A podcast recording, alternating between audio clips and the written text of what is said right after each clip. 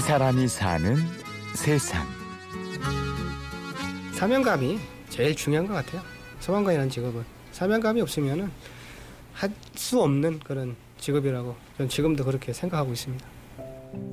사명감. 자칫 목숨을 잃을 수 있는 절체절명의 순간에도 두려움을 잊게 해주는 사명감.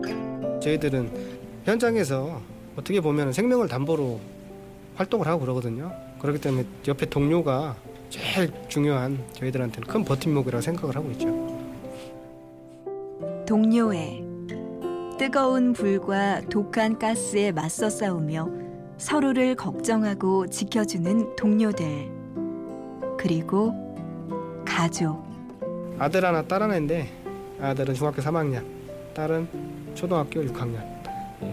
예. 걱정하는 거는 누구나 소방관은 직업을 가지고 있는 부모나 아내, 자식들도 항상 마음속에는 걱정을 하고 있죠. 걱정을 하고 있는데 그거를 말로 표현을 못할 뿐이지 그런 부분을 알고 있기 때문에 근무하면서 있었던 일에 대해서는 집에 가면은 되도록이면은 말을 많이 않는 편입니다.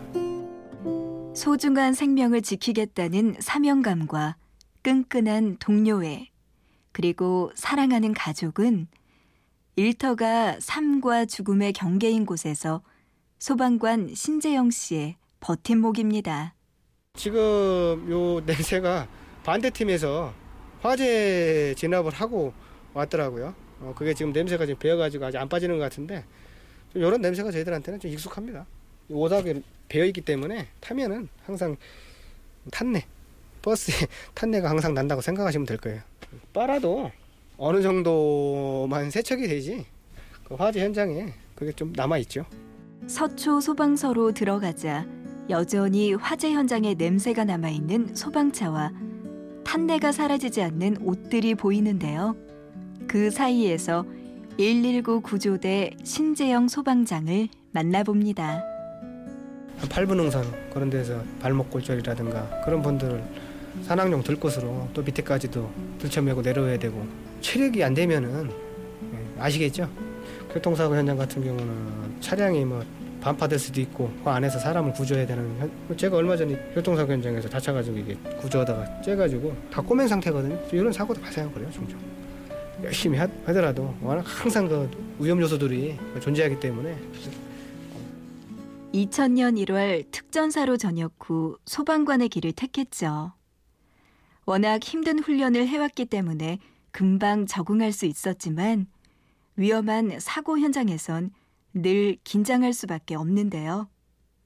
그 중에서도 화재의 현장은 16년차 소방관에게도 여전히 두렵고 무서운 곳입니다.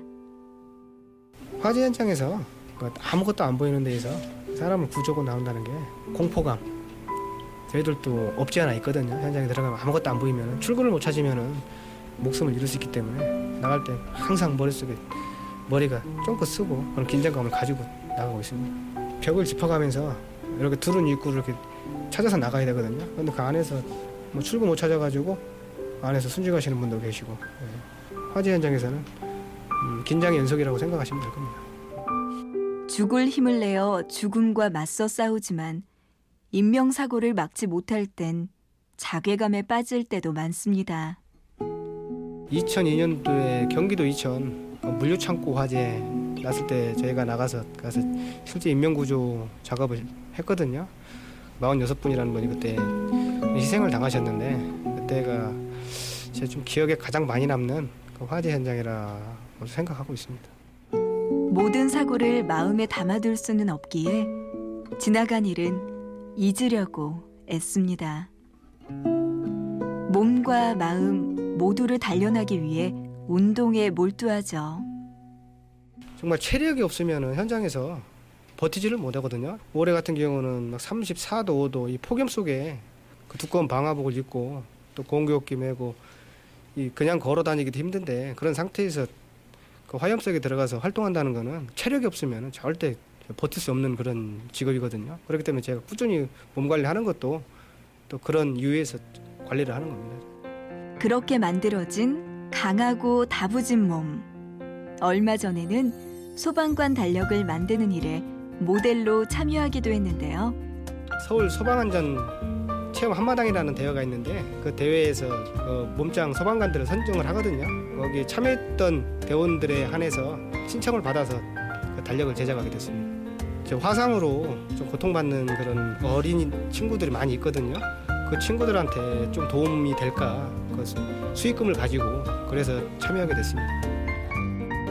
몸짱 소방관 달력은 사람들에게 큰 호응을 얻었고 그 수익금은 화상으로 고통받는 어린이들을 위해 쓰여졌죠.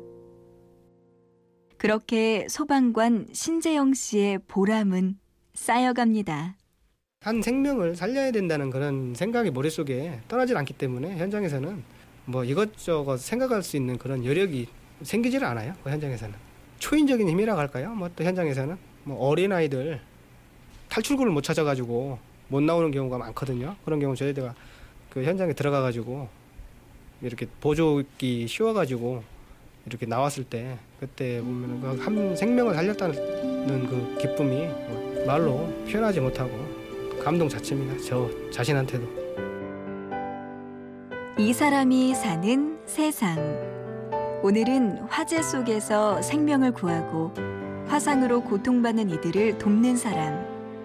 서초 소방서 119 구조대의 몸짱 소방관 신재영 씨를 만나봤습니다.